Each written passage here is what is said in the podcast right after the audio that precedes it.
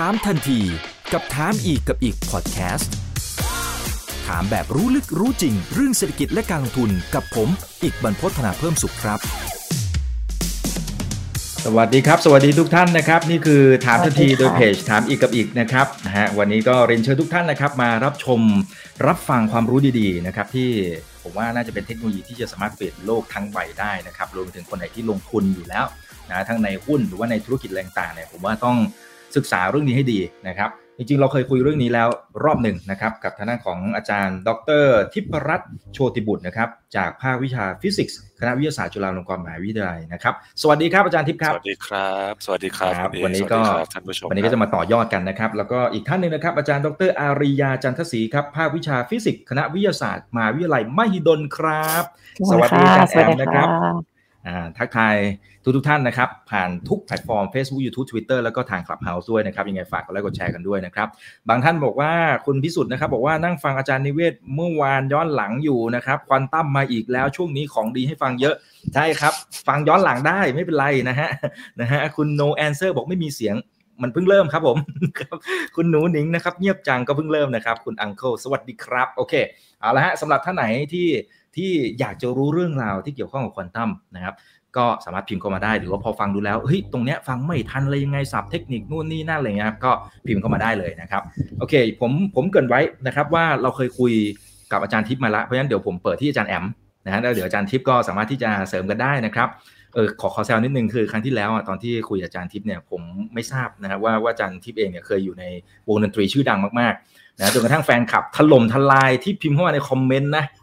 คอมเมนต์แบบระเบิดอะต้องบอกเลยระเบิดมากๆนะฮะคนไหนที่จำได้นะครับ ว่าอยู่วงอะไรลองลองพิมพ์เข้ามาในคอมเมนต์ไลฟ์สดๆตอนนี้เลยนะโอเคแซวประมาณนี้ครับอาจารย์แอมครับควอนตัมคืออะไรอันนี้ recap หน่อยเผื่อท่านไหนที่อาจจะไม่ได้อยู่ในวงการนะอ่าเขาจะได้เข้าใจตรงกันครับอะ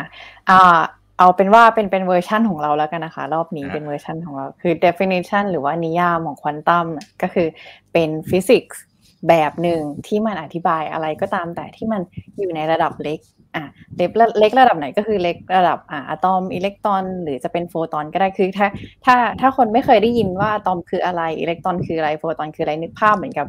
อ่าจริงๆร่างกายเราก็ได้ค่ะ ร่างกายเราประกอบไปด้วยเซลล์และเซลล์ถ้าแบ่งลงไปอีก เล็กๆ มันก็จะเป็นธาตุต่างๆ ใช่ไหม แล้วธาตุต่างๆ ก็จะเป็นโมเลกุล หรือลงไปก็จะเป็นอะตอม แล้วลงจากอะตอมอะตอมก็จะมีอิเล็กตรอนวิ่งอยู่รอบๆอะไรเงี้ยค่ะ ถ้าถ้าคนเคยเข้าใจอ่าไอเดียแบบนี้วิทยาศาสตร์ทีนี้อ่าอ่าใช่ใช่ทีนี้มันเป็นศาสตร์ที่อ่าอธิบายโลกในระดับนั้นนะคะ ว่าอิเล็กตรอนมันทำงานยังไง มันทำตัวยังไงในระดับนั้น แล้วความที่มันน่าสนใจของควอนตัมอะค่ะ มันคือการที่อ่าอิเล็กตรอนหรืออะตอมเนี่ย มันเริ่มทำตัวประหลาด ใช้คำง่ายๆเลยอืมประหลาดค่ะ ก็คืออายังไงมัไม่ฮะใช่อะอันนี้อันนี้อาจารย์ทิพย์อาจจะพูดไปแล้วอ่ารอบที่แล้ว แล้วมันก็อยู่ในงาน QTI ของเราด้วย อ่าอาจจะขอพูดแค่สองอย่างเนี่ยจะให้ติดหัวไปเลยอ่าจากคำว่าดีครับควอนตัมดีครับเนี่ย ก็จะมากับอ่า superposition แล้วก็ entanglement นะคะ คือสองคำเนี้ยถามว่าทำไมอยากจะพูดหลาย ๆ รอบ เพราะว่ามันเป็น มันเป็นวิทยาศาสตร์ที่มันพิสูจน์มาแล้วอะค่ะ ว่ามันมีจริง ๆ แล้วมันทดสอบมาแล้วว่ามันใช่จริง ๆ ว่า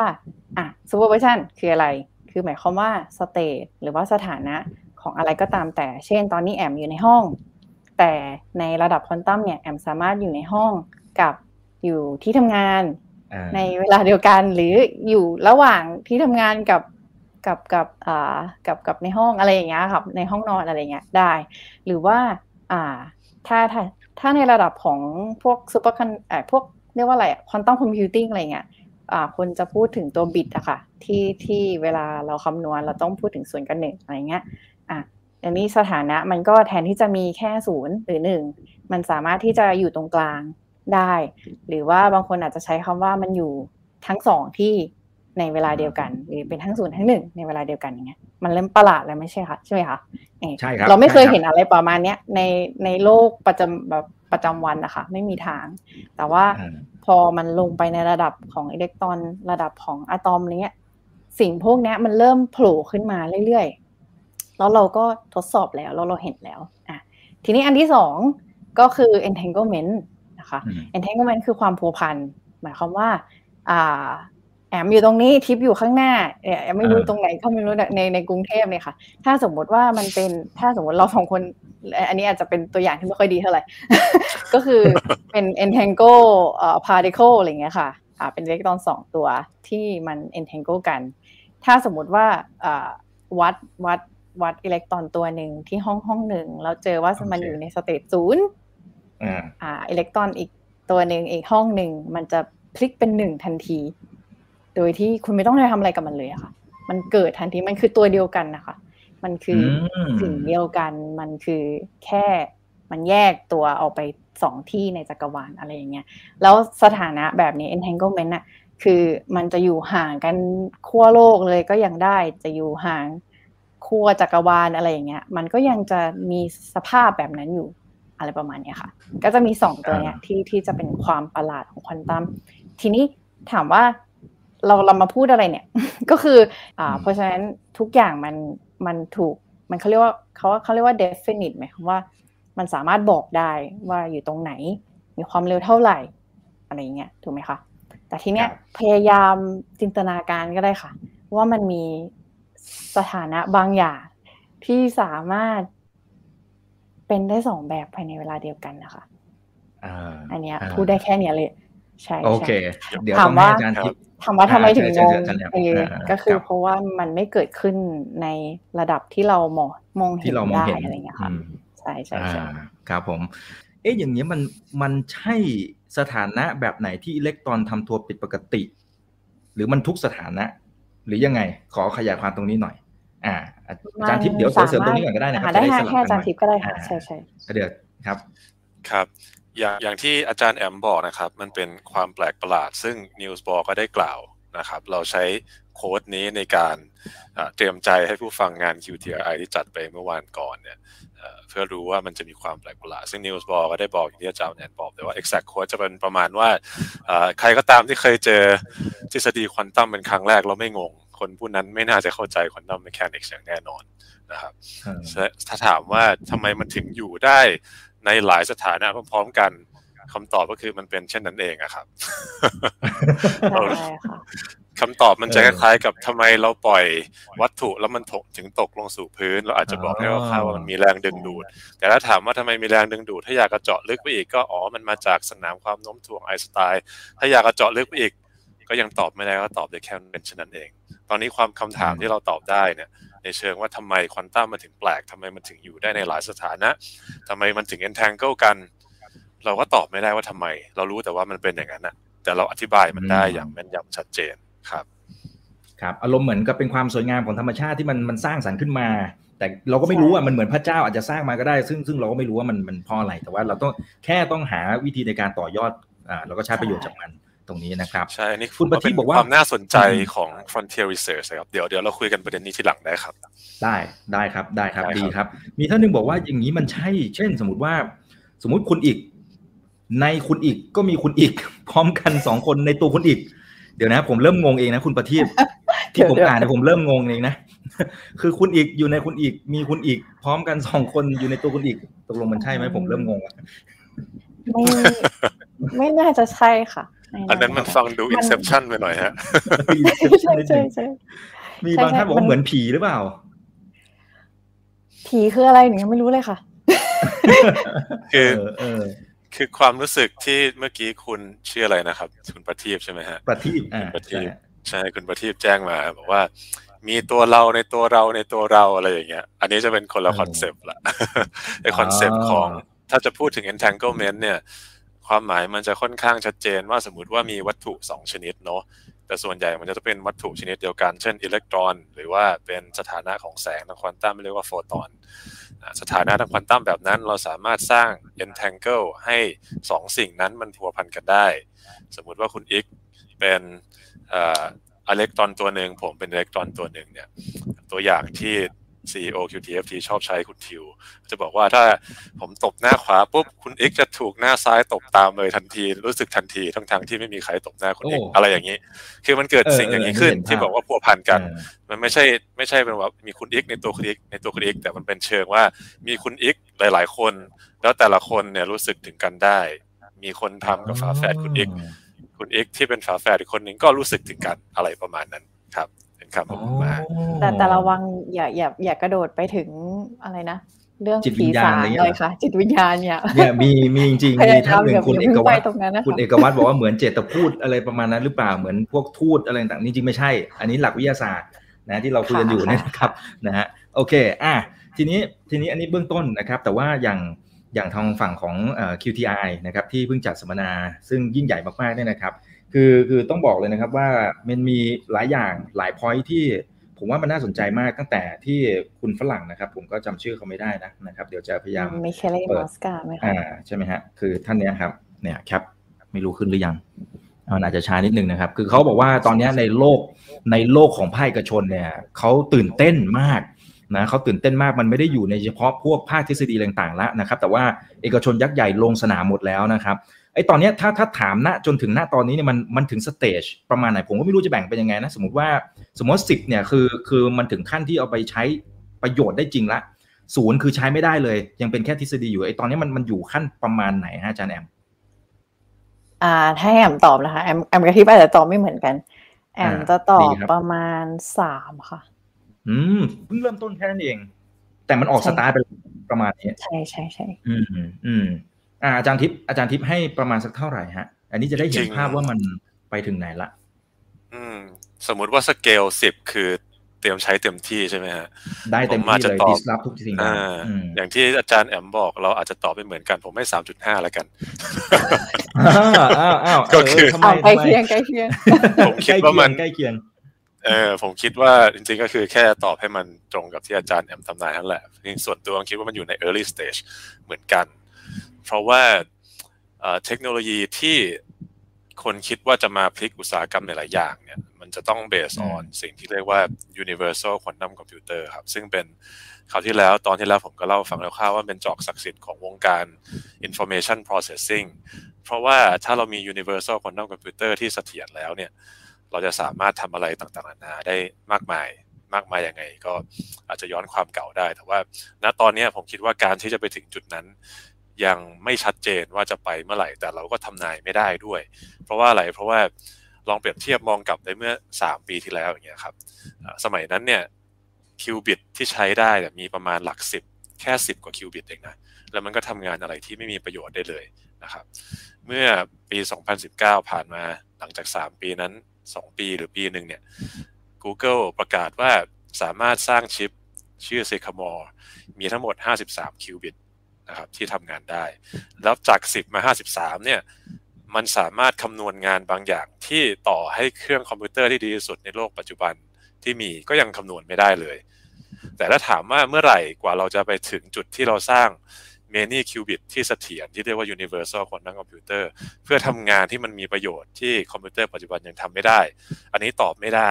แต่ว่าเท่าที่เห็นจากอดีตที่ผ่านมาเนี่ยเงินมันลงทุนเยอะ แล้วการพัฒนาเป็นแบบก้าวกระโดด อยู่ๆคนก็จะคิดแล้วก็คิดออกขึ้นมาซะงั้นเลย แล้วเรารู้ว่าถ้ามันมาแล้วเนี่ยมันจะพลิกโฉมในหลายอย่างคนก็เลยกำลังสนใจมาก จะให้ผมทำนายผมก็คงตอบไม่ถูกว่าหลักกี่ปี ให้เดาก็น่าจะประมาณหลักสิบ รือน้อยกว่านั้น หรือบวกลบ อันนี้ผมไม่รู้เหมือนกัน คงเดาแบบมั่วเลยครับเพราะว่าเป็นเทคโนโลยีแบบก้าวกระโดดครับ อ่าอ่าครับ ฟังอาจารย์แอมคือยังไงคือสามก็แสดงว่ามันมันแต่ว่าเหมือนกับว่ามันเริ่มเป็นรูปเป็นร่างบ้างใช่ไหมหมายว่ามันเริ่มเห็นเข้าเขาว่าเอ้ยมันมีความเป็นไปได้มันไม่แค่อยู่ในทฤษฎีที่เราเรียนเรียนมาเท่านั้นเอง ใช่ใช่ก็คือ คือถามว่าทำไมถึงให้สามเพราะว่า มันเป็นมันเป็นเทคโนโลยีที่มันมีทฤษฎีรองรับครบหมดแล้วอะค่ะ คือคือทฤษฎีอย่างสมมุติแบบถ้าถ้าพูดง่ายๆ ตัวอย่างง่ายๆ ก็มี Shor's algorithm เนาะที่คนใช้กันเยอะมากก็คือหมายถึงว่าพูดถึงกันเยอะมาก คือมันเป็นอัลกอริทึมที่อ่าเป็นตัวอย่างอะค่ะ ให้ที่บอกว่าถ้าเรามี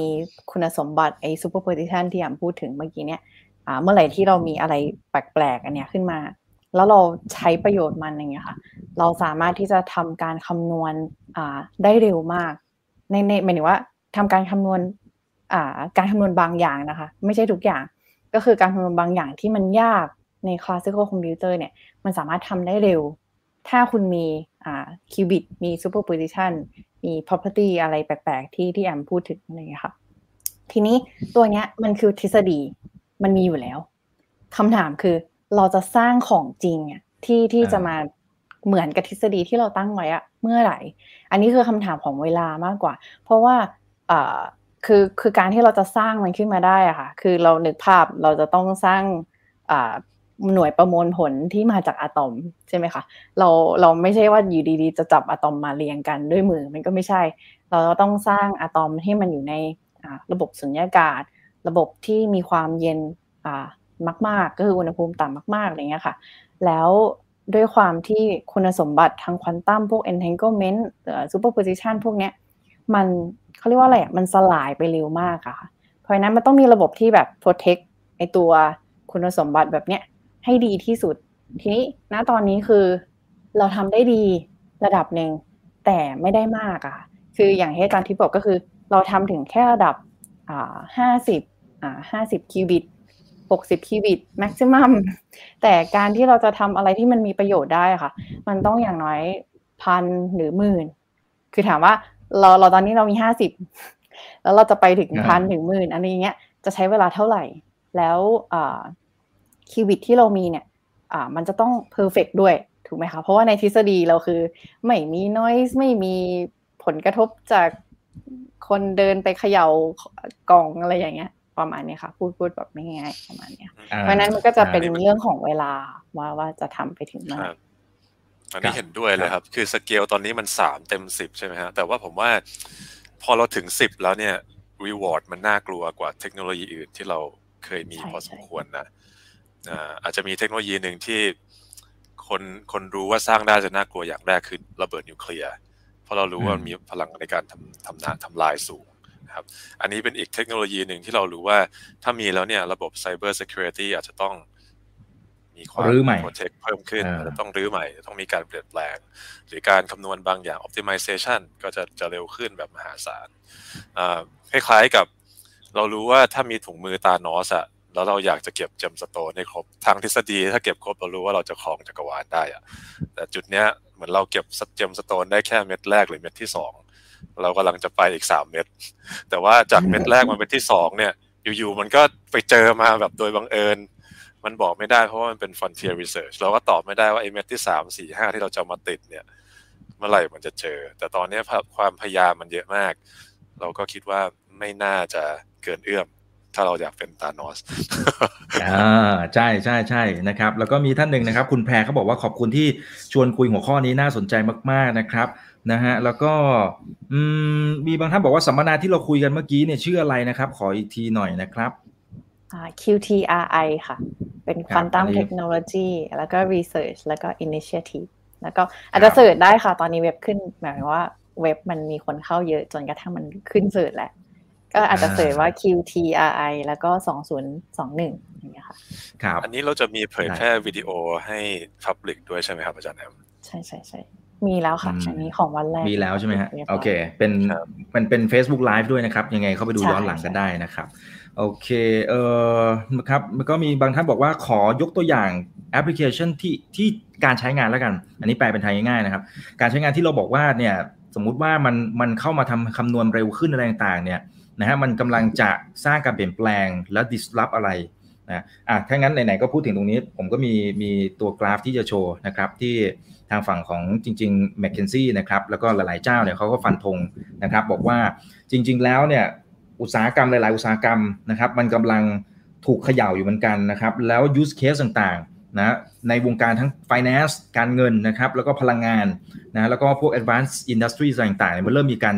ทดลองใช้ไปแล้วบ้างบางส่วนนะครับ แล้วก็ถึงขั้นบอกว่าถ้ามันใช้เป็นแบบเต็มที่เนี่ย ถึงขั้นอาจจะถูกดิสลอฟไปเลยนะครับ อยากให้ทั้งสองท่านอาจจะขยายความตรงนี้หน่อยนะครับ ว่ามันเอาไปใช้ยังไง แล้วมันมันจะไปดิสลอฟตรงไหนเอาจากวงการการเงินก่อนก็ได้นะครับ โอ้ทิปก่อนไหมคะหรือให้เราก่อน ได้ได้เดี๋ยวอธิบายงานที่ตอนนี้มีนำร่องกับ KBTG ไปด้วยเป็นงานที่ทำกับ QTF ดีครับดีครับ ก็คือปัญหาหลายอย่างเนี่ย ถ้า มันเป็นปัญหาที่ประกอบด้วยตัวแปรจำนวนมาก portfolio optimization การที่เรามีข้อมูลลูกค้าเยอะแบบมหาศาลแต่ปัญหาที่เรามี variable ที่ control ได้เยอะๆจำนวนมากพวกนี้มันคือเราจะ optimize หาสิ่งที่ดีที่สุด เพื่อทำอะไรให้เกิดประโยชน์สำหรับตัวเรามากที่สุดอย่างไร หรือทำให้เกิดประโยชน์มากที่สุดกับ social welfare มากที่สุดอย่างไร อันนี้เป็นปัญหาที่ มีมานานแล้ว แล้ว field ที่เขา study กันจริงจังก็คือ operation research ส่วนใหญ่จะอยู่ในวิศวะ หรือว่า optimization นะครับวิธีการทำ operation research optimization เนี่ยก็จะมีวิธีการคำนวณคณิตศาสตร์มาตรฐาน แต่ว่าบางอย่างเนี่ยมันคำนวณไม่ได้ด้วยคอมพิวเตอร์ที่ใหญ่มากๆ ต่อให้ใหญ่เท่าสองสนามบาสเกตบอลก็ไม่ใช่ว่าจะคำนวณเจอคำตอบที่ดีที่สุด ต่อให้ผ่านเวลาผ่านไปหนึ่งปีสองปีก็อาจจะยังไม่เจอและหลายครั้งเขาต้องการ solution ในเวลาอันสั้นอย่างเงี้ย มันแปลว่าถ้าเรามีคอมพิวเตอร์ที่สามารถคำนวณงานพวกนั้นได้ ซึ่งปรากฏว่าคนนั่งคอมพิวเตอร์มีโอกาสที่จะสามารถคำนวณงานพวกนั้นได้เร็วขึ้นเนี่ยมันก็จะสามารถแก้ปัญหาพวกนั้นได้ใช่ไหมครับอะไรที่แบงก์สนใจเป็นหลักๆ ยกตัวอย่าง เช่นตอนปลายปีเราจะมีประกาศออกมากับ JBTG ว่าทำงานร่วมกันอยู่ ก็คือเรื่องของ Credit Loan Optimization วิธีการคิดว่าจะ maximize social welfare ของคนในระบบอย่างไร จะทำยังไงให้แบงก์เองก็ได้ benefit และก็ทำให้คนที่อยู่ในวงการ happy กันทุกคน ซึ่งมันแปลว่ามันต้องทำให้ทุกคน happy ใช่ไหมการที่เราจะให้ทุกคน happy เนี่ยตัวแปรมันเยอะเป็นแสนล้านล้านตัว วิธีการ search หาทั่วไปมันทำได้ช้านะครับ quantum computer จะมาตอบโจทย์พวกนี้แหละ อะไรก็ตามที่ต้องการงมเข็มในจักรวาลผมใช้คำนี้งมเข็มในมหาสมุทรไม่พอ เพราะว่ามันเป็น search space ที่ใหญ่มหาศาลมาก เราจะหายังไงให้เจอสิ่งที่ดีที่สุดที่มีตัวแปรเยอะๆ ได้เร็วquantum computer มี potential สูงมากที่จะทำได้ครับดังนั้นวงการคืออารมณ์ว่าเหมือนเหมือนใส่ใส่สมการลงไปว่า อ่า ถ้าสมมติว่าอยากจะให้กลุ่มคนที่มีรายได้น้อยสมมตินะครับ อ่า สมมติกลุ่มคนที่มีรายได้น้อย สามารถที่จะมีคุณภาพชีวิตที่ดีขึ้น อันนี้อาจจะเป็นตัวแปรหนึ่งอะไรเงี้ยแหละฮะประมาณนั้น แล้วก็คนที่ได้รับการปล่อยกู้ไป optimize ได้ดีที่สุด คือมันหลายตัวแปรพร้อม ๆ กัน ใช่ใช่ใช่แล้วลูกค้ามีเป็นแสนคนอย่างเงี้ยทำยังไงให้ ดีที่สุดคำว่าดีที่สุดเนี่ยมันยากมากเลย เพราะว่าคนที่หนึ่งอาจจะดีขึ้น คนที่สองแย่ลงคือมันมีความเป็นไปได้ แทบจะเป็น infinity เป็นอนันต์นะครับเหมือน Infinity Stone อะไรอย่างเงี้ยถ้าเราได้ควอนตัมคอมพิวเตอร์มาอาจจะเหมือนมี Infinity Stone ใช้ search หา solution ที่มันหาได้ยากมาก ๆ ซึ่ง หนึ่งในปัญหาที่หลาย ๆ ที่เขาเริ่มใช้แล้วนะครับ นอกจากวงการไฟแนนซ์เดี๋ยวจะแตะประเด็นอื่นด้วยก็คือทำ optimization โดยที่ตอนนี้เรายังไม่มี quantum computer แต่เราใช้สิ่งที่เรียกว่า Quantum Inspired Computing ก็จะมีสิ่งที่เรียกว่า Digital Annealer ครับเป็นเครื่อง ตอนนี้ก็มี Fujitsu NTT มีโตโตชิบานะครับบริษัทญี่ปุ่น เขารู้ว่า quantum computer มีโอกาสที่จะใช้ Optimize ได้ดี แต่ว่า quantum computer ไม่รู้จะมาเมื่อไหร่เขาก็เลยไปสร้าง Classical Computer ที่จำลองการทำงานของ quantum computer แน่นอนว่ามันต้องแพงกว่า มันต้องมีพลังงานอะไรมากกว่า แต่ว่ามันใช้เป็น proof of concept ได้ดีมากว่าสามารถหาคำตอบที่ดีได้ดีกว่าวิธีมาตรฐาน ถ้าเราเลียนแบบการทำงานของ quantum computer ซึ่งมันก็จะมีงานยกตัวอย่าง เช่น การวางแผนการส่งจดหมายอะไรอย่างเงี้ยฮะ อย่าง London Post อะไรอย่างเงี้ยครับที่ประเทศอังกฤษเขาก็มีการใช้ Digital Annealer มาบ้าง เพื่อที่จะดูว่าเราจะส่งจดหมายเส้นทางยังไง ให้ประหยัดน้ำมันประหยัดเวลาประหยัดอะไรอย่างนี้ที่สุด เพราะว่ามันเป็นปัญหาที่ประกอบด้วยตัวแปรจำนวนมากเลยมีบ้านตั้งกี่บ้านวันหนึ่งที่ต้องส่ง มีคนอยู่จำกัดที่ต้องส่งในเท่าไหร่อะไรอย่างเงี้ยมีสถานีอยู่ที่ไหน เราจะหาสิ่งที่ดีที่สุดได้ยังไง อันนี้เป็นตัวอย่างที่หลายคนกำลังจะมุ่งไป แล้วคิดว่าคนนั่งคอมพิวติ้งมันจะมาปฏิวัติวงการ ส่วนใหญ่มันจะมาเกิดเบื้องหลังทำให้การตัดสินใจได้ดีขึ้นครับ อืมอืมโอ้อย่างนี้อ่าครับครับเชิญเลยครับก็คือเหมือนกับว่าเชิญเลยครับได้ถึงถ้าถ้าพูดเรื่องการส่งจดหมายใช่ไหมคะแต่ก่อนเราก็มองแค่ว่าให้จดหมายอะไปถึงผู้รับแค่นั้นก็พอ แต่ว่าในในยุคที่พอ Data มันเพิ่มมากขึ้นแล้วเราต้องการจะ reduce cost หรือว่าแบบทำให้ cost ของการส่งมันน้อยลง อันนั้นคือเป็นพาที่เราสามารถจะเอาพวก Data ข้อมูลต่างๆ ค่ะ มามาโยนรวมกันแล้วก็มาหา solution ที่ดีกว่าเดิมอะไรเงี้ยนี้อาจจะต้องมองเป็นแบบนั้นใช่ตอนนี้ใครเคยอยู่อเมริกาหรือว่าซีแอตเทิลอาจจะบอกนะตอนนี้ก็มีอเมซอนนี่สั่งแป๊บเดียววันเดียวได้แล้วมาละมันมันก็เร็วอยู่แล้วมันก็มันก็โอเคหรือเปล่า แต่ว่า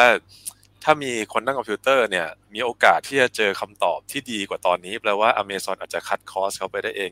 20-30%เลยนะครับจะมาในแง่ซึ่งซึ่งคำว่า 20 20 30เปอร์เซ็นของ Amazon เนี่ยมันเป็นเม็ดเงินมหาศาลมากนะครับ หรือแม้กระทั่งพวกถ้าผมนึกก็เช่น สมมติว่าสมมติ Grab อะไรพวกนี้ถูกไหมฮะ ที่เวลาเขาคำนวณเส้นทางเอาแบบสมมติใกล้ๆตัวเราเนี่ยนะฮะสมมติว่าเราสั่งอาหารปุ๊บเขาคงต้องคำนวณว่า เขาจะต้องไปส่งที่ไหนอะไรยังไง หรือใคร ที่อยู่แถวนั้นรับปุ๊บแล้วมันจะอาจจะ optimize มากที่สุดอะไรทำนองนี้นะครับอันนั้นเป็นหนึ่ง potential application เลยครับใช่ครับผมครับผมทีนี้ทีนี้ถ้าสมมติว่าในชีวิตความเป็นจริงสมมติว่าได้รับโจทย์จากภาคเอกชนมานะอันนี้จะได้เห็นภาพนะครับว่าว่าหลักการทำงานมันมันไปสู่ในเรื่องของการคำนวณอะไรยังไงเนี่ยนะครับ เช่นเขาจะให้โจทย์มาแล้วครับว่าว่าจะต้องสามารถปล่อยกู้ได้ดีที่สุด นะฮะคนในสังคมต้องได้ดีที่สุด คือคือมันจะเป็นโจทย์ลักษณะแบบไหนที่ที่ปกติที่อาจารย์ได้รับนะครับ ก่อนที่จะไปทำของจริงฮะครับ ก็ส่วนใหญ่จะเป็นพูดกันในลักษณะ big picture ว่าทางลูกค้าต้องการอะไร เช่น ต้องการจะ maximize profit ในขณะเดียวกันก็ต้องทำให้ social welfare มันเยอะสุด เราก็ต้องมานั่ง define ว่าไอ้คำพูดเหล่านั้นเนะ่ยเวลาจะแปลงมาเป็นข้อมูล แล้วแปลงข้อมูลมาเป็นสมการ เพื่อจะยัดใส่ไอ้ตัว optimizer ของเรา มันคืออะไร เพราะฉะนั้นความยากมันไม่ใช่เรื่องของการยัดอะไรก็แล้วแต่เข้ามาใน optimizer ความยากมันคือการ formulate ปัญหาที่คนไม่รู้ว่ามันสามารถแปลงมาเป็นปัญหาคณิตศาสตร์ได้แต่ผมว่าอันนี้มันเป็นเป็นสิ่งที่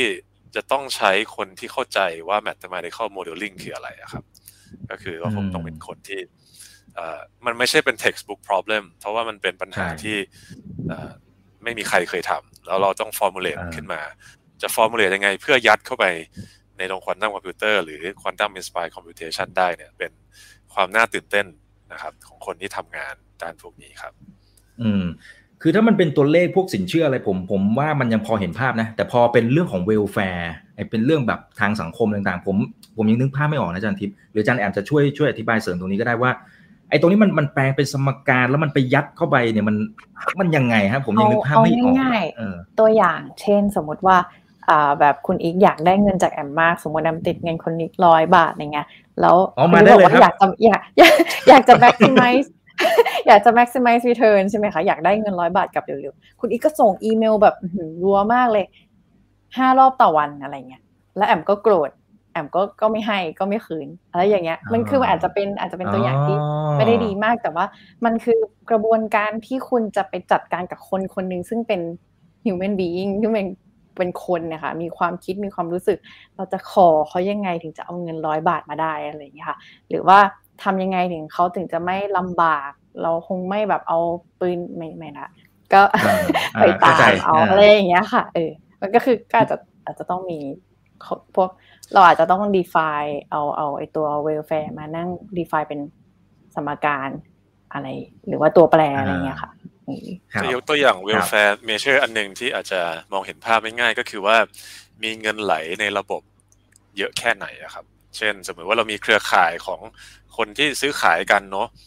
แล้วถ้าสมมุติว่าการซื้อขายเนี่ยมัน smooth มากเงินมันก็จะถ่ายเทได้ง่ายใช่ไหมฮะฉะนั้นเราอาจจะมองว่าการถ่ายเทของเงินเนี่ยปริมาณนั้นอะเป็นตัววัด welfare ของระบบได้ ทีนี้ระบบมันไม่ใช่แค่มีแค่คุณอิกผมหรือว่าอาจารย์แอมเนี่ยคราวนี้คนเป็นแบบแสนแสนล้านล้านคนแปลว่าเป็นเครือข่ายของความยุ่งเหยิงของการไหลของเงินอย่างเงี้ย เราจะทำยังไง เราจะ quantify มันยังไงครับ อ๋อโอเคโอเคอะอย่างนี้อย่างนี้พอจะเห็นภาพนะครับอ้าวสวัสดี 800 ท่านนะครับ ยังไงฝากกดไลค์กดแชร์ทุกช่องทางครับ Facebook YouTube Twitter Clubhouse นะอุ้ยคำถามเยอะมากผมเพิ่งเห็นนะครับมีท่านหนึ่งบอกว่าอย่างนี้มันเหมือนกับหนังแอนด์แมนหรือเปล่าฮะ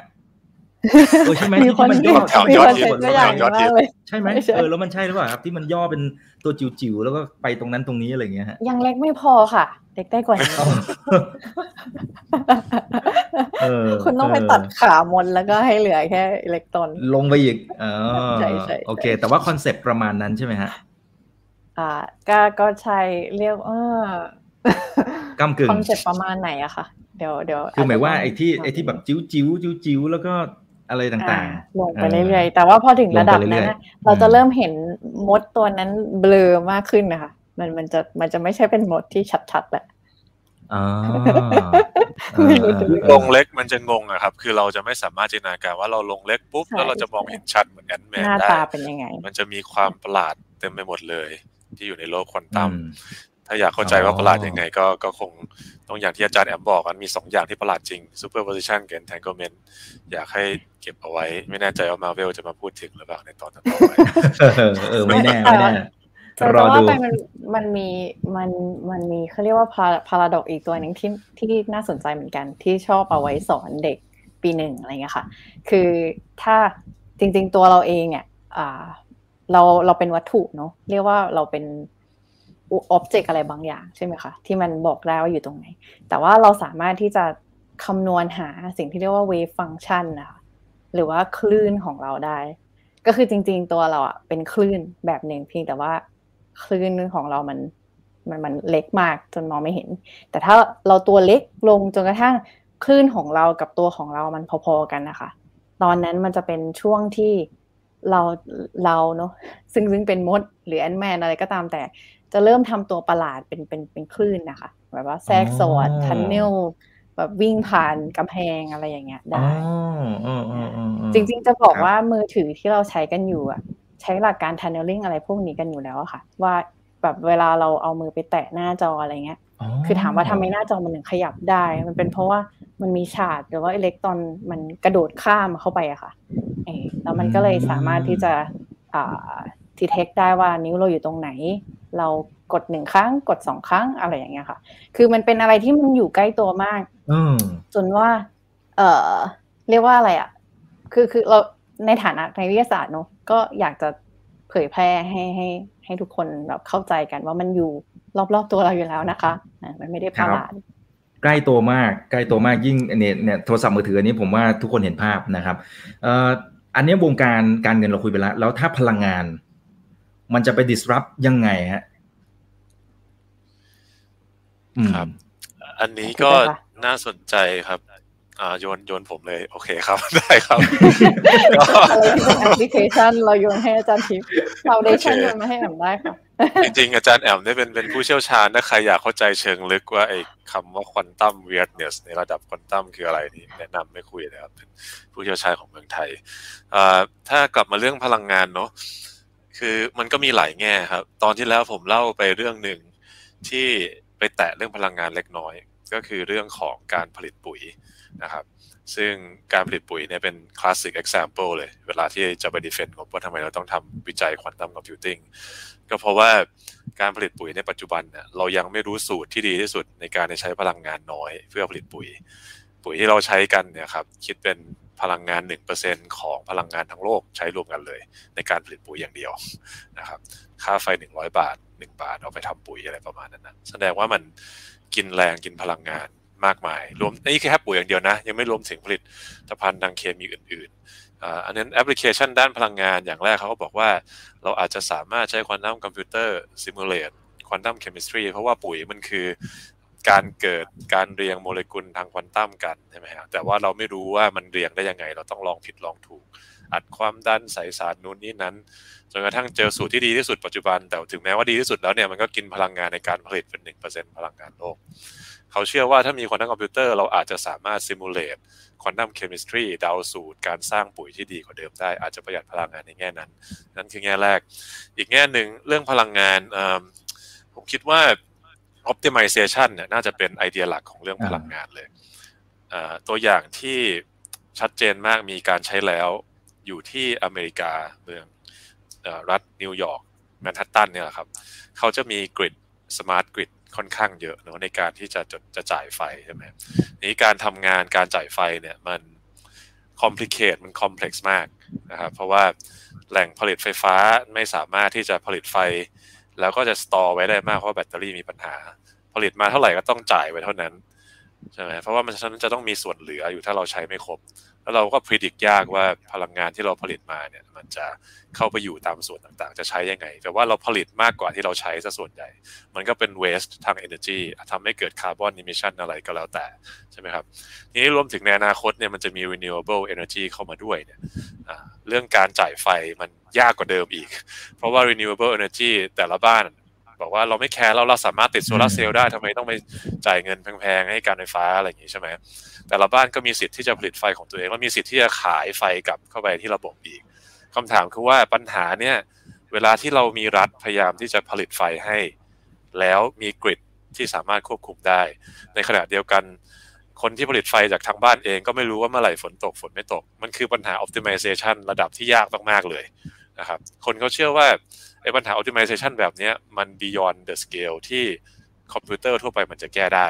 ต่อให้เรา formulate เป็นปัญหาคณิตศาสตร์แล้วเนี่ย สุดท้ายมันก็ยังแก้ยากอยู่ดี เพราะว่ามันมันเหมือนยิ่งกว่างมเข็มในจักรวาลอีกไม่รู้อาจจะงมเข็มใน multiverse หรือเปล่า มันปัญหาสเกลใหญ่มากขนาดนั้นนะครับ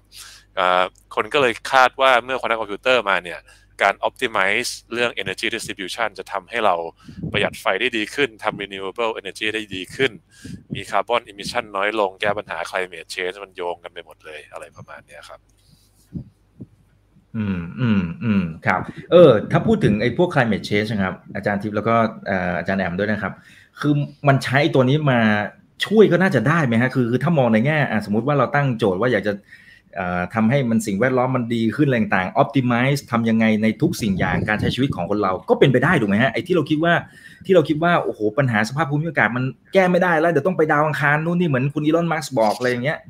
จริง ๆ ถ้าไอคอนตัมคอมพิวติ้งมันเกิดได้จริง ๆ เนี่ยก็อาจจะถูกไหมฮะก็อาจจะมีความเป็นไปได้หรือเปล่าหรือยังไงไม่อยากจะบอกว่าปัญหาโลกร้อนมันมี solution อยู่แล้วนะคะ คือแต่ว่าไม่ทำกันอ๋อเหรอ หมายถึงแก้ด้วยต้นตออ๋อไม่อ่าเดี๋ยวเดี๋ยวหมายความว่าคือคือควอนตัมควอนตัมก็คงจะมาหา solution ได้มามาช่วยหา solution ที่ดีกว่าได้อ่าแต่ว่าการที่เราจะแก้ปัญหาได้คือเราต้องเอา solution ตัวนั้นอะไปใช้จริง ๆ ถูกไหมคะแต่แต่อันนี้มันก็คือต้องถามคำถามว่า แอมจะบอกว่า โอเคควอนตัมคอมพิวเตอร์มันหา solution ได้คำถามต่อไปคือคุณจะเอา solution เนี้ย ไปใช้ได้จริงหรือเปล่าไปทำหรือเปล่าเออใช่ค่ะแอมว่า part สองเนี่ยมันหนักกว่า part แรกค่ะ implementation นี่ยากครับควอนตัมคอมพิวเตอร์ยังไม่สามารถ entangle ผู้ตัดสินใจได้เออเออเออใช่ใช่เพราะว่าจริง ๆ มันแค่คำนวณอะไรได้ว่า คุณควรจะต้องทำหนึ่งสองสามแต่โลกใบนี้มันโอ้คอนฟ lict มันเยอะอะ นะฮะไอ้ conflict of interest มันเยอะมากนะครับ โอเคเข้าใจได้นะครับ อาจจะต้อง optimize ตัวนั้นไปด้วย ผู้นำไปด้วย ในแต่ละประเทศนะครับ โอเคเออมีอ๋ออันนี้จะถูกถามทุกๆ ครั้งนะครับ จะถูกถามทุกๆ ครั้งเลยว่าไอ้ควอนตัมเนี่ยมันสามารถแฮ็กบิตคอยนะพวกคริปโตอะไรต่างๆ ได้ด้วยไหมจริงๆ ครั้งที่แล้วอาจารย์ทิพย์ก็มีต่อไปอยากจะเสริมตรงนี้ไหมครับพอดีมีคนถามประมาณสี่ห้าท่านละนะครับ อาจจะส่วนหนึ่งเพราะว่าคนก็สนใจ ประเด็นเหล่านี้อยู่ในปัจจุบัน ผมว่าเป็นประเด็นร้อนที่ไม่ว่าจะตอบยังไงก็จะมีคนวิจารณ์นะครับตอบว่าทำได้ก็ไม่เชื่อเพราะไม่มีหลักฐาน ตอบว่าทำไม่ได้นักวิชาการก็จะบอกว่ายังไม่ได้พิสูจน์หรือทำไม่ได้ คือ มันยังไม่มีคำตอบที่แน่ชัด แต่ถ้าให้เดาผมคิดว่ามีความเป็นไปได้ ถ้าจะใช้ระบบปัจจุบันที่ ไม่ได้เสถียรต่อการแฮ็กด้วยคนนั่งคอมพิวเตอร์ตอบง่ายๆอย่างนี้ละกันแต่แน่นอนว่าอนาคตในระบบบิตคอยเขาก็ต้องพัฒนาไปอะไรที่มันเซฟจากควอนตัมอยู่แล้ว ผมผมมีห่วงตรงนั้น ครับครับครับแต่ว่าในทางทฤษฎีมันก็อาจจะถูกไหมฮะ ก็มีมีความเป็นไปได้แหละ ถ้าพูดถึงนะนะครับ โอเค ทีนี้ทีนี้มามาดูอีกเรื่องหนึ่งนะครับ คือคือทางฝั่งของจีนเขาเคลมนะครับอาจารย์แอม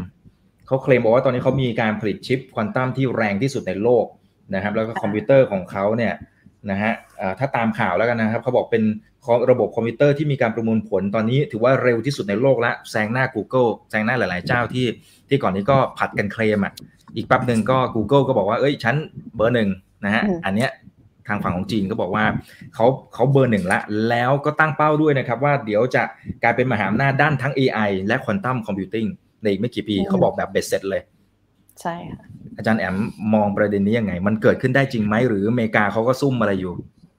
เอ่อต้องต้องตอบว่าจีนนะคะเรียกว่าเป็นมหาอำนาจจริง ๆ คือหมายถึงว่า แอมเคยไป แอมเคยเข้าไปไปไปสัมมนางานที่นั่นนะคะ คือต้องบอกว่าอันนี้น่าจะคุยกันในวิดีโอที่แล้วแล้วก็คือว่าจีนเขาเขารวยนะคะ เพราะนั้นเขาทุ่มเงินให้กับตรงเนี้ยเยอะมาก อย่างสมมติว่าในประมาณสักสามปีที่ผ่านมาค่ะ เราจะเห็นว่าเขาเรียกว่าอะไร คือคิวบิตทุกแบบอะค่ะเอานี้คิวบิตก็คือหน่วยประมวลผลถูกไหมคะคิวบิตทุกแบบทุกประเภทเกือบเกือบทุกประเทศอ่าทุกประเภทแหละอ่าจีนมีหมดแหละตอนนี้ทำทำครบค่ะ คือไม่ว่าจะเป็นโฟตอนอ่าคิวบิตที่สร้างจากโฟตอนคิวบิตที่สร้างจากอะอะตอมอ่าคิวบิตที่สร้างจาก superconducting qubit ซึ่งเป็นแบบของ IBM ของ Google เนี่ยอ่าเขาเขาทำได้เกือบหมดแล้วค่ะ เอเพียงแต่ว่า ถามว่าทำไมเขาทำได้ แอมเคยไปวิสิตนะ แล้วพบว่า คือเขาเล่าให้ฟังอะค่ะ ว่าเงินมันเยอะจนกระทั่งทุกคนวิ่งเข้าหา แล้วแล้วคุณสามารถจะซื้อได้เลยอะพอคุณมีเงินปุ๊บ คุณก็ซื้ออ่าอ่าได้รู้ได้รู้ฟิชฟิชที่มันแบบลงจนถึง millikelvin อะไรเงี้ยค่ะ แล้วก็ซื้อของมาเล่นมาประกอบ คือแค่มีอ่าเรียกว่า คือคนจีนเขาก็เก่งอยู่แล้ว ในเรื่องแบบเนี้ยเทคโนโลยีอะค่ะ เพราะนั้นคือเขามีทั้งเงินมีทั้งบุคลากร แล้วเขาก็มี talent ในระดับหนึ่ง เพราะฉะนั้นมันไม่ใช่เรื่อง ไม่ใช่เรื่องไกลตัวค่ะสมมติว่าไม่ได้ว่า มันมันเขาทำได้อยู่แล้วค่ะเออแต่ว่าใช่ใช่ใช่ถามทีนี้ถามต่อว่า เราเขาจะแข่งกับเมกาอ่า ใครจะชนะอะไรเงี้ย ต้องบอกว่าสูสี ก็คงต้องบอกว่าสูสีอะค่ะเอ แต่จะต้องอันนี้มีความคิดส่วนตัวนะคะความเห็นส่วนตัวคิดว่าแต่อย่างนี้อย่างนี้กลายเป็นว่าถ้าเขาเม็ดเงินเยอะขนาดนี้คนเก่งเยอะขนาดนี้สุดท้ายที่เราบอกว่าอ่าก่อนหน้านี้ที่เราคุยบอกว่าอาจจะต้องใช้เวลาสักสิบปีจริงๆมันอาจจะเร็วขึ้น เป็นไปได้อ่าอืมค่ะเป็นไปได้ค่ะใช่ค่ะ จีนเขาจริงจังมากเลย ใช่ค่ะ จริงก่อนหน้านี้มันมี เอ่อฮาร์ดแวร์ qubit ตัวหนึ่งที่ คนไม่ค่อยจับตามองอะครับมันจะเป็น silicon based เนาะซึ่งหลังๆ เนี้ยคนเริ่มมาให้ความสนใจเพราะคิดว่าน่าจะเป็นตัวเลือกที่เสถียรซึ่งไอ silicon based มันแตกต่างออกไปจากของ Google IBM หรือ Ion Trap ที่อเมริกาเลย แล้วก็แตกต่างจากของจีนด้วยเนี่ย มันตอบยากเพราะว่าปัจจุบันเนี่ยการที่จะสเกลจาก qubit 50 กว่า qubit ไปเป็นระดับพันและทำงานได้อย่างที่ควรทำงานเนี่ยมันไม่ชัดเจนเลยว่าว่าจะเป็นยังไง เป็นปัญหาที่ challenging มาก แต่ผมเชื่อว่าการที่มีมีเม็ดเงินขนาดนั้นน่ะมันทำให้ดึง talent ได้เยอะจริง ๆ นะครับ เพราะว่าคนที่จบท็อปของ PhD ในมหาลัย top ของโลก ทุกคนก็จะพรั่งพรูเข้าไปในสาขานั้น ใช่เหมือนในตอนยุค AI boom ครับ ตอนนั้นเนี่ยเพื่อนผมฟิสิกส์สายคนจบฟิสิกส์ไปก็ไปทำ AI ไป Google Facebook เพราะว่าเงินมันเยอะจริง ๆอะตอนนี้ในอเมริกามันเริ่มมาเทรนด์ quantum computing แล้วมี รุ่นน้องผมบางคนก็จะจบแล้วบอกเออเดี๋ยวจะไปทำงานบริษัท quantum computing แล้ว เพราะว่า pay มันดีจริงแปลว่าเขาก็จะได้ talent แล้วเราก็เห็นว่าเมื่อไหร่ก็ตามที่ talent มารวมตัวมี environment ที่เหมาะสม มีทุกอย่างพร้อมเนี่ยเทคโนโลยีมันก้าวกระโดด มันเป็นเทคโนโลยีที่เราเราพิจิตรไม่ได้ เพราะว่ามันมาจาก creativity ล้วนๆเลยอะแต่เมื่อไหร่ก็ตามที่ถ้าเรามีคนมากพอ แล้วเรามีเงิน แล้วเรามี freedom ให้เขา explore เนี่ยการก้าวกระโดดมันจะเกิดขึ้น ถ้าดูจากในอดีตนะครับครับอ่าอ่าครับใช่ครับ แล้วก็การทุ่มนี่แหละพวกทรัพยากรแรงต่างนะครับเงินคน talent ทุกอย่างนะครับ ถ้ามันไปทางไหนก็ส่วนใหญ่ทางนั้นก็จะไปต่อได้อย่างก้าวกระโดด แต่ทีนี้ทีนี้ท่านในบ้านเราเหรอครับอาจารย์ทิพย์แล้วอาจารย์แอมด้วยนะครับ อย่างเอ่อ frontier frontier research ด้วยเนี่ยนะครับเออตอนนี้เราไปถึงไหนอย่างไรเราใกล้ความเป็นจริง หรือยังนะต่างประเทศจีนกับอเมริกาเข้าไปขนาดนั้นละบ้านเรานี่ถึงไหนแล้วฮะ จารทิพย์อะไรคะหรือให้เราต่อโดยจะไปเลยก็งั้นเดี๋ยวเดี๋ยวผมจะตอบในแง่ของ talent ก่อนละกันเนาะกับสิ่งที่คิดว่า talent รวมตัวกันเราทำอะไรไปได้แล้วบ้างเนาะตอนนี้ผมเพิ่งเริ่มเริ่มกลับมาตอนนั้น ก็ประมาณปีกว่าสองปีแล้วครับ สมัยนั้นยังคุยกับอาจารย์แอมกับทิวที่เป็นดรจิรวัตรนะครับ ที่เป็น CEO ของ QTF ที่ตอนนี้ ตอนนั้นยังไม่รู้เลยว่ากลับมาเมืองไทยแล้วเราจะ push quantum frontier ไง คือแบบ no clue ว่าเมืองไทยจะทำอะไรเกี่ยวกับควอนตัมได้ไหมใช่ไหมครับ แต่ปีนี้ครับเพิ่งกลับมาแค่สองปีเนี่ยเริ่มเห็นแล้วว่าตลาดไทยหรืออินดัสทรีเนี่ยเริ่มอยากจะเข้าใจคำว่าควอนตัมมากขึ้น อาจจะเพราะข่าวและหลาย ๆ อย่างด้วย ก็จะมีการติดต่อเข้ามาที่ QTFT ว่า เออเนี่ยอยากทำอย่างเงี้ย ปัญหานี้เหมาะกับควอนตัมไหม เขาจะ transform องค์กรเขาให้เป็น quantum ready ได้อย่างไร เพราะว่าอย่างที่แจ้งไปว่าหลายบริษัทเขาคำนึงถึงว่า optimization มันเป็น key tools นะครับ แล้วคือมันมีการเปลี่ยนแปลงในลักษณะทางอินดัสทรีเราเริ่มเริ่มเห็นความสำคัญมากขึ้นแล้ว แล้วทาง talent ของคนไทยเองก็ไม่ใช่ว่าจะ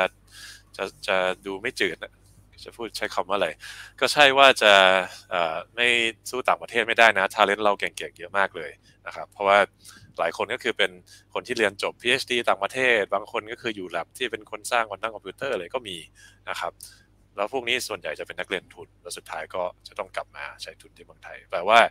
talent เรามีแล้วเราเริ่มมี opportunity จากอินดัสทรีที่เริ่มเห็นภาพความสำคัญของไอ้ควอนตัมแล้ว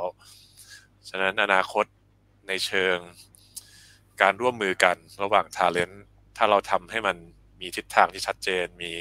หลักเกณฑ์ที่เหมาะสม มี policy ที่เอื้อเนี่ย ผมว่าเรามีสิทธิ์ที่จะสู้ได้ในในระดับ Southeast Asia แน่นอนครับอะอาจจะอาจจะเสริมนิดนึงนะคะ จริงๆมันก็มันก็จะโยงกับไอตัวงาน QTI ที่เราจะพูดถึงที่ซึ่งก็เพิ่งจบไปเมื่อวานใช่ไหมคะคือคือโกของจุดประสงค์ของการจัดงานเนี่ย มันคือการที่ทำให้ เราพยายามจะเอาออกไปให้คนเห็นนะคะ ว่าว่าเรามีทาเลนต์จริง ๆ นะ เราถึงแม้ว่าการทำรีเสิร์ชในด้านนี้มันจะยากมันเข้าใจยากมันทำอะไรก็ไม่รู้ superposition entanglement อะไรเนี่ย แต่ว่าคือเออแต่คือคือหนึ่งคือมันมีแอปพลิเคชันอันนี้เราพูดได้ แล้วสองก็คือเรามีคนพร้อม แล้วเราคือคือคนที่เรามีอะมันไม่ธรรมดา ถามว่าทำไมไม่ธรรมดาเพราะว่าเราสามารถที่จะเชิญอ่านักนักบรรยายถึงว่านักวิจัยต่างชาติที่เรียกว่าระดับโลกอะค่ะ อย่างมิมิมิเคเลมอสกานี่คือเขาเป็น top ของแคนาดาอยู่แล้วอย่างเงี้ย ซึ่งเขาให้เกียรติมาพูดงานเรา มันหมายความว่าอะไรคะมันหมายความว่า คือคือคือพวกเราอย่างเงี้ยมันก็ไม่ได้ชมตัวเองแต่หมายความว่า เราก็มี potential ที่จะมันต้องมีดีอะไรบางอย่างวิจัยเออแล้วแล้วเขาเห็นความสำคัญของเรา เขาเห็นชื่อเราอ่าแล้วเขารู้ว่าเราทำงานได้อะไรอย่างเงี้ยค่ะก็ก็อาจจะเป็นหนึ่งในจุดประสงค์ที่เราจัดงานแบบนี้ขึ้นมาครับเหมือนอาจารย์ทิพย์อยากเสริมอะไรบ้างฮะอ่าก็ก็ใช่ครับ คือประเด็นนั้นแหละเรื่องความสัมพันธ์กับแลบในต่างประเทศเนี่ยครับ คือถ้าเราได้รับการสนับสนุนที่ดีเนี่ย การที่เรามีขาหนึ่งอยู่ในเมืองไทยขาหนึ่งอยู่ต่างประเทศอะ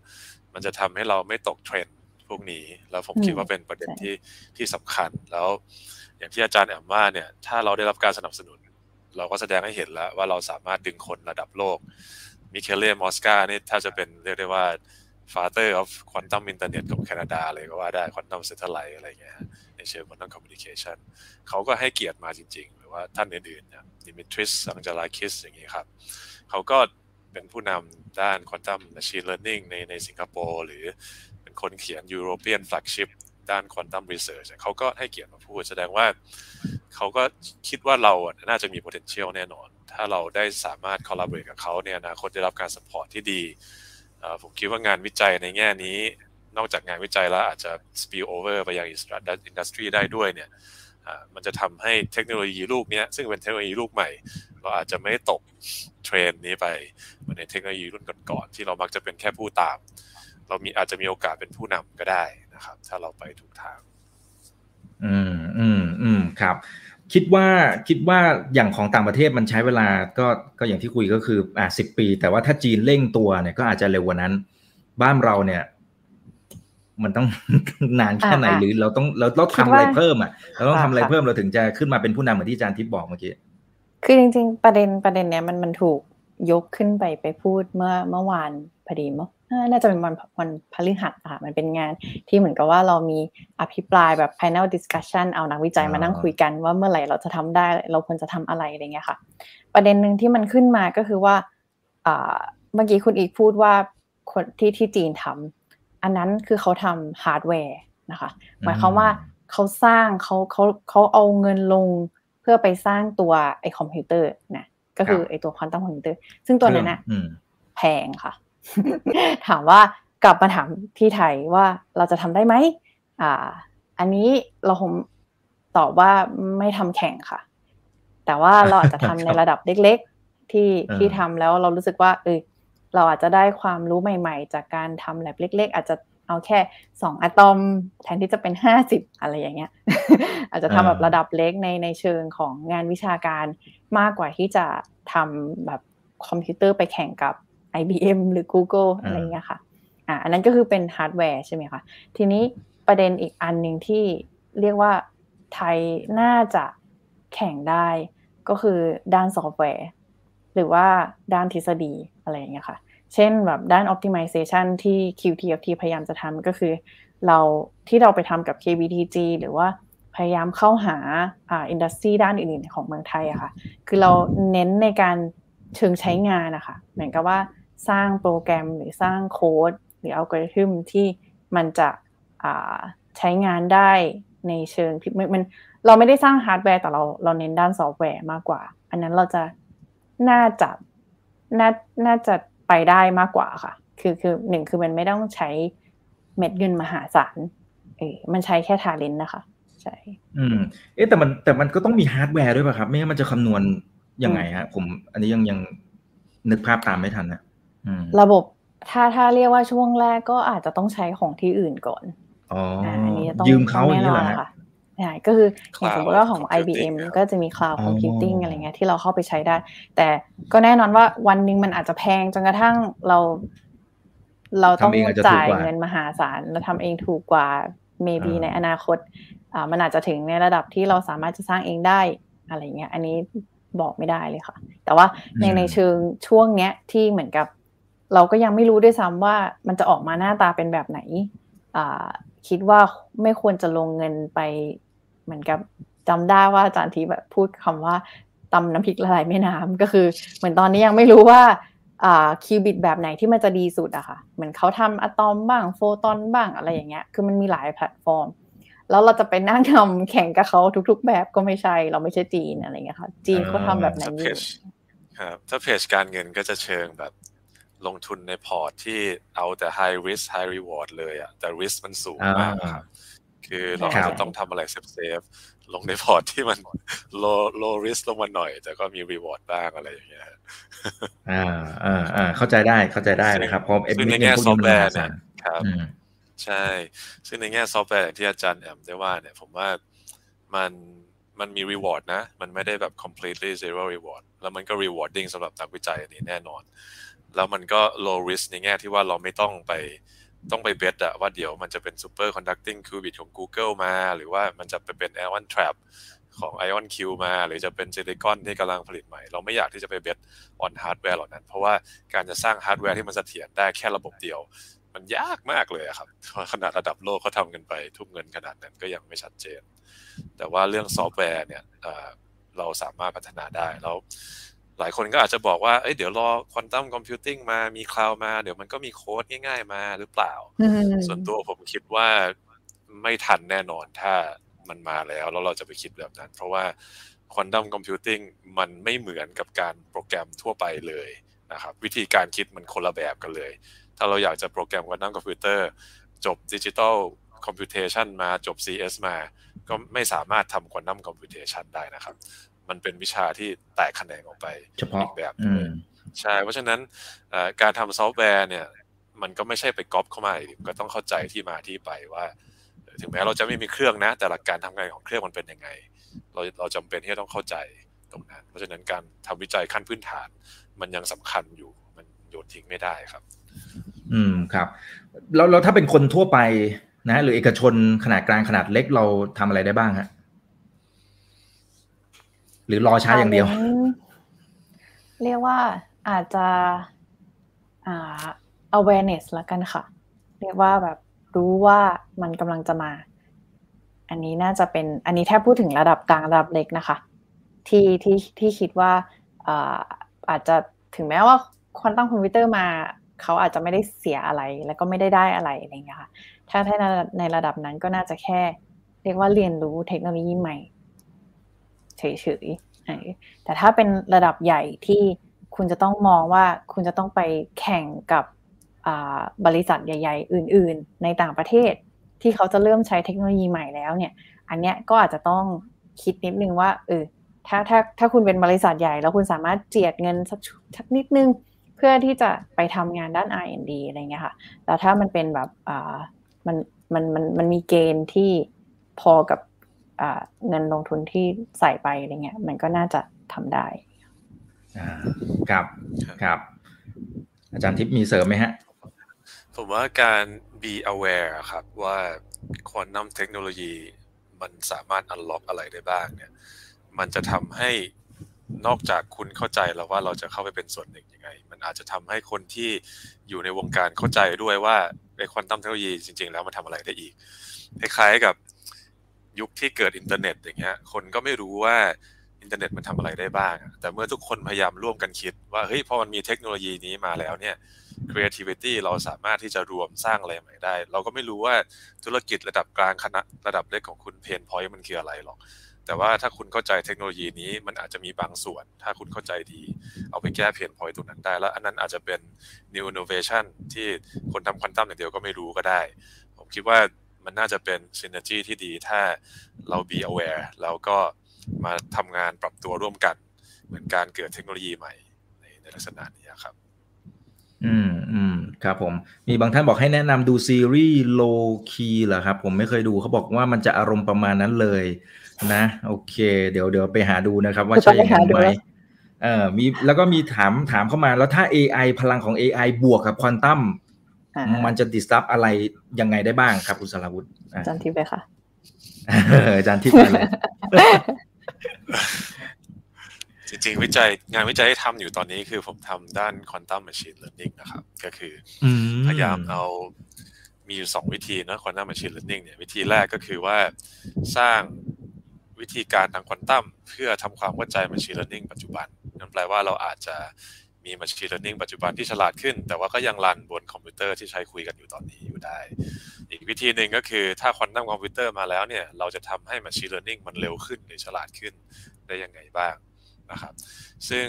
วิธีการหลังเนี่ยเป็นวิธีการที่กำลังบูมมากตอนนี้ มีสาขาของมันเอง งานวิจัยออกมาเพียบเลย คนกำลัง explore กันอยู่ว่าควอนตัมคอมพิวเตอร์สามารถแก้ปัญหา AI ให้มันฉลาดขึ้นหรือเร็วขึ้นยังไงได้บ้างคำตอบยังไม่ชัดเจนเพราะว่ามัน เป็น field ที่เพิ่งโตมาได้แค่ปีเดียวเองยังเด็กอยู่ คิดว่ารออีกสักสองสามปีคำตอบแน่ชัดว่า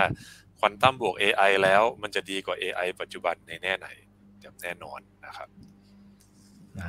ครับครับคุณสุขสารบอกว่าขอความ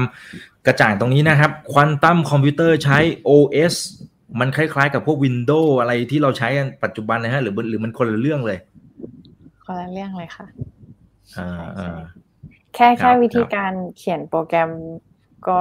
ก็ต่างกันแล้วค่ะหมายถึงว่าคือคือเหมือนกับมอง อ่า อันนี้เป็นไม่รู้ว่าจะช่วยหรือเปล่านะอะลองแล้วกัน คือคือสมมติว่าแต่ก่อนในในในอัลกอริทึมธรรมดา สมมติเวลาเราเขียนโปรแกรมก็จะมีแบบ for loop อะไรอย่างงี้ใช่ไหมคะ เช่น ถ้าอันนี้เป็นอันนี้ อันนี้ต้องต้องเป็นอันนี้ ถ้า a เท่ากันหนึ่ง b ต้องต้องเท่ากับสองอะไรอย่างเงี้ย เราก็จะมีวิธีการคิดแบบตรงไปตรงมา อ่า ที่มันจะมีค่าค่าหนึ่งหรือสองค่าหรือไม่ใช่สิต้องมีค่าค่าเดียวอะไรเงี้ยค่ะ เช่น a เท่ากันหนึ่ง a ก็ต้องเท่ากันหนึ่งนะตอนนั้นอะไรเงี้ยทีนี้พอมามันเป็นควอนตัมแล้วมันเป็นควอนตัมคอมพิวเตอร์แล้วค่ะ มันจะต้องมองเป็นสมมุติว่าสถานะเนี่ยมันจะอยู่ระหว่างศูนย์กับหนึ่งและมันกึ่งตรงกลาง แล้วมันนึกนึกภาพเหมือน อะไรที่มัน unclear เหมือนเป็นเป็นเบลอๆค่ะ แล้วมันมีเบลอๆหลาย ๆ ตัว แล้วเบลอๆหลาย ๆ ตัวมารวมๆกัน แล้ว somehow บางอย่างไอ้ความเบลอๆของมันเนี่ย มันโผล่ขึ้นมาเป็น solution ที่เราต้องการตอนสุดท้ายอะไรเงี้ยประมาณนั้นนะคะอันนี้เป็นเป็นวิธีการที่อยากจะมองการคำนวณทำควอนตัมว่าทำไมมันถึงทำไมมันถึง powerful เพราะว่ามันมีความ มันมีความเหมือนกับ ความแทรกสอด คือคือนึกเหมือนแบบอ่าเป็นเป็นคลื่นที่มันแทรกสอดกันนะคะคือคนจะชอบใช้ประเด็นนั้นก็คือว่ามันมีการแทรกสอดกันของระหว่าง solution หลาย ๆ แบบไปพร้อม ๆ กันในทีเดียว แล้วเราสามารถสร้างโปรแกรมที่มันทำให้การแทรกสอดนั้นในตอนสุดท้ายอะมันให้ solution ที่เราต้องการเออแล้วมันก็เลยเร็วมาก อ่าประมาณนี้ค่ะ คือแทนที่จริงๆถ้าถ้าถ้า ถ้ามองแบบสมมติว่ากลับไป traveling salesman problem ซึ่งแบบว่า สมมติว่าคุณอยากจะส่งจดหมายให้ได้ทุกที่ แล้วจะไปเส้นไหนดีกว่ากันอะไรเงี้ยถ้าเป็นคอมธรรมดาก็อาจจะพยายามหาทุกๆเส้นอะไรเงี้ยใช่ไหมคะหาไปทีละเส้นหาไปให้ดูว่าอันไหนดีที่สุดทีนี้ควอนตัมคอมพิวเตอร์มันสามารถทำหาสามารถไม่ใช่ใต้ดินอะไรเงี้ยหาหา solution ทุกทุกทุกแบบไปพร้อมกันนะคะอ๋อ ภายในทีเดียวอะไรประมาณนี้ อันนี้เป็นเป็นอาจจะไม่ได้อาจจะไม่ได้เรียกว่าถูกเป๊ะแต่ว่ามันเป็นหลักการคร่าวๆอะค่ะ ที่ที่ที่จะมองให้ให้แตกต่างกันว่า วิธีการคำนวณแบบควอนตัมมันมันมันประหลาดกว่าแบบเดิมยังไง มันก็จะไม่ใช่ OS แบบ Windows อ่าเข้าใจแต่อาจจะไม่ออกเป็นยังไง การใส่ข้อมูลเข้าไปในควอนตัมคอมพิวเตอร์กับดึงข้อมูลออกมาเนี่ยครับเป็นปัญหาใหญ่มากเลยนะ คืออย่างปัจจุบันเนี่ยเวลาที่เราคุยกันเนี่ยเสียงผมก็ผ่าน อันนี้เข้าไปในคอมคอมก็โทรไปหา คุณอิกก็ดึงข้อมูลใส่ใส่เข้าเข้าออกสบายง่ายมากเลยแต่ควอนตัมคอมพิวเตอร์เนี่ยจะใส่อะไรเข้าไปข้อมูลให้มันเนี่ย ยากมากเลยครับ ยังไม่มีวิธีที่ชัดเจนเท่าไหร่ จะต้องพิแพร์สเตจที่แบบยากมาก ดึงก็ดึงออกยากตอนนี้ครับ อันนี้ก็คือพูดถึงคือมันไม่มันไม่ได้เป็นการคีย์อะไรอย่างนี้ มันคือคือ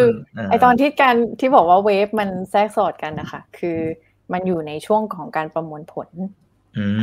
แต่แต่ที่ทิปพูดถึงหมายความว่า ตอนเริ่มต้นนะคะตอนเริ่มต้นที่เราจะเซตปัญหาหรือจะเซตตัวคีย์บิตของเราเนี่ยที่เราจะแก้เนี่ย เราจะเซตยังไง เหมือนเราเหมือนเรามี Data ที่เป็น Data จากการขาย ขายขายของวันนี้อะไรเงี้ย เราจะเอาไปใส่ในควอนตัมคอมพิวเตอร์ที่เรามีอยู่สมมติว่ามีอยู่ที่บ้านอะไรเงี้ยเราจะใส่ยังไงดีอะไรเงี้ยมันก็จะเป็นปัญหาของการ encode ตัว Data ที่เรามีอยู่ลงไปในสิ่งที่เรียกว่าเป็นคิวบิตอะไรเงี้ยค่ะแล้วก็จะมีตอนท้ายที่ตอนอ่านครับ มีเกิดเป็น job ใหม่เต็มเลย เพราะว่ามันมีปัญหาให้เราต้อง tackle เยอะมาก มีสาขาใหม่เรียกว่าแบบควอนตัมอิเล็กทรอนิกส์เอนจิเนียร์โผล่ขึ้นมางานประเภทใหม่อะไรเงี้ย เพื่อที่จะแก้ปัญหาพวกนี้ฮะอ่าอ่าอ่าก็เป็นโอกาสนะครับอ่าทีนี้ทีนี้น่าจะขออีกสักสองสามคำถามแล้วกันนะครับนะจะได้อันนี้พอเราคุยมาชั่วโมงเศษแล้วนะครับ คุณเกษมนะเขาบอกว่า แล้วสมมติเทคโนโลยีนะฮะที่ที่เราอยากจะแก้ไขปัญหาพวกสังคมอะไรต่างๆเนี่ย มันจะกลายเป็นว่ามันมันไปแก้สังไปแก้ปัญหาสังคม ตามใครอะคือคือเอาง่ายๆสมมติว่าถ้าคนที่ตั้งโจทย์เนี่ย ตั้งโจทย์ผิดขึ้นมาแล้วไปเอื้อเขาอะ อันนี้สังคมมันจะวุ่นวายหรือเปล่าหรือยังไงฮะมันมันมีข้อถกเถียงบนเวทีโลกไหมฮะอันเนี้ยอันนี้มีตั้งแต่ก่อนยุคควอนตัมแล้วในยุค AI ปัจจุบันเพราะว่าหลายคนพยายามจะใช้ AI หาคำตอบที่ดีที่สุด มีสาขาย่อยที่เรียกว่า mechanism design mechanism design คือสร้างกฎขึ้นมาให้ทุกคนได้ประโยชน์สูงสุด ในขณะเดียวกันสังคมก็ได้ประโยชน์สูงสุดด้วย แต่นี้เป็นปัญหา optimization ที่ยากมาก แต่หลายครั้งเนื่องจากว่ามัน optimization ยากเนี่ยเขาก็เลยเฟรมปัญหาให้มันแก้ได้ แล้วสุดท้ายกลายเป็นว่าบางคนได้ประโยชน์มากกว่าคนอื่น ก็เลยมีฟิลที่เรียกว่าแบบ ethics in AI กับ algorithmic bias อะไรเงี้ยที่สร้างขึ้นมาเพื่อ prevent ไม่ให้เกิดการเอื้อประโยชน์สำหรับคนออกกฎ คุณจะเป็นคนสร้าง AI เพื่อ optimize สร้าง mechanism design ต้อง make sure ว่าคำตอบหรือการตัดสินใจของ AI ตัวนั้น ไม่เอื้อฝ่ายที่มีอำนาจสูงสุดหรืออะไรประมาณนี้ ก็จะมีกฎเกณฑ์ที่เขากำลังวางกันอยู่ครับ อืมอืมอืมครับอันนี้เรื่องใหญ่เหมือนกันอ่าครับเออคุณเข็มอันนี้อันนี้ผมอ่านแล้วผมไม่เข้าใจ แต่ผมก็อยากจะลองดูว่าว่าอาจารย์แอมนะครับอ่าจะจะจะมีคำตอบตรงนี้ยังไงนะครับเขาบอกว่าเออถ้าควอนตัมมันต้องมีสมการมีตัวแปรมีข้อมูลถึงจะสามารถใช้งานได้ ถ้าเป็นแบบนั้น มันสามารถใช้กับ อันนี้ผมจะไม่รู้แล้วมันคืออะไรชาสองห้าหกหรอฮะ S H A สองห้าหกจะไม่สามารถใช้กับชาสองห้าหกไม่ได้ เพราะมันไม่ใช่ทางในการทำย้อนจาก Public Key กลับไปหา Private Key อันนี้น่าจะพูดถึงตัว encryption หรือเปล่า อืม ไม่แน่ใจนะครับ ถ้างั้นข้ามไปกันแล้วนะฮะจะข้ามอันนี้อันนี้ถามว่าทำตอบไม่ได้เพราะว่า ไม่ได้มีคำถาม ไม่ไม่ได้เป็นต้องมีอีกคนหนึ่งค่ะ ที่ที่ทำงานด้าน quantum communication ที่เขาจะตอบคำถามนี้ได้ดีกว่า ถ้าแอมตอบไปก็ก็คงผิดอะค่ะ ครับ ครับ กองทุนรวมเป็นยังไง พวก hedge fund นะครับ มันมีโอกาสที่จะใช้ควอนตัมแล้วเอาชนะการลงทุนทุกอย่างบนโลกใบนี้เลยไหมครับ ผมว่าตอบยังไงดีเนาะคือผมก็ไม่เคยทำงานด้านควันมาแต่จากประสบการณ์ได้คุยกับเพื่อนๆที่มีมีทำงานด้านนี้ครับ คือเขาพยายามจะหาวิธีการใหม่ ๆ เพื่อ optimize อะไรบางอย่างนะครับ ซึ่งแปลว่าถ้าวิธีการใหม่นั้น เราคิดกันไปหมดแล้ว เพราะว่า classical computer มันทำได้แค่นั้น มันก็มีโอกาสที่พอมีควอนตัมคอมพิวเตอร์มาเราอาจจะหาวิธีที่มันใหม่ขึ้น แล้วได้อัลกอริทึมที่มันดีขึ้น อาจจะทำอะไรที่ดีขึ้น แข่งกับชาวบ้านได้ดีขึ้น อันนี้คือตอบแบบเดานะครับเพราะว่าเพราะว่าการที่จะมี competitive edge ใน field การลงทุนพวกนี้มันอยู่ที่ว่าเราสามารถสร้างอัลกอริทึมใหม่ที่แก้ได้จริงด้วยคอมพิวเตอร์หรือเปล่า คือถ้าคำตอบคืออัลกอริทึมนั้นไม่สามารถแก้ได้ด้วยคอมพิวเตอร์ปัจจุบัน แต่ว่าสามารถแก้ได้ด้วยควอนตัมคอมพิวเตอร์คำตอบก็คือใช่ มันก็จะมาทำให้สามารถลงทุนชนะบริษัทอื่นๆได้ ซึ่ง JP Morgan เขาก็มีหน่วยควอนตัมคอมพิวเตอร์ขึ้นมาแล้วนะครับตอนนี้ครับอ่าครับแต่คำถามก็คือว่าเราจะหา solution นั้นได้หรือเปล่า อันนี้ก็คือ มันก็เป็นยังเป็นแบบเรื่องของการแข่งขันกันเนาะเรียกว่าเออใครครีเอทีฟมากกว่าอะไรเงี้ยใช่คือตอนนี้มันมันเป็น unexplored territory พอควรครับในแง่ว่า อะไรที่ทำได้แล้วมีประโยชน์ตอนนี้สิ่งที่ทำได้ มักจะไม่ค่อยมีประโยชน์ แต่สิ่งที่มีประโยชน์ยังทำไม่ได้ อันนี้คือสิ่งที่เกิดขึ้นกับควอนตัมคอมพิวติ้ง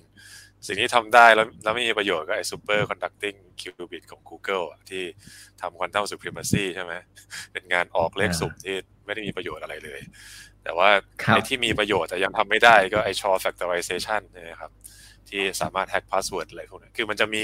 ไอ้พวกมีประโยชน์แต่ยังไม่มีควอนตัมคอมพิวเตอร์ ตอนนี้ก็เลยต้องหาอะไรกลางๆ เป็น unexplored territory มีประโยชน์และทำได้ทำยังไงถึงจะทำได้สักที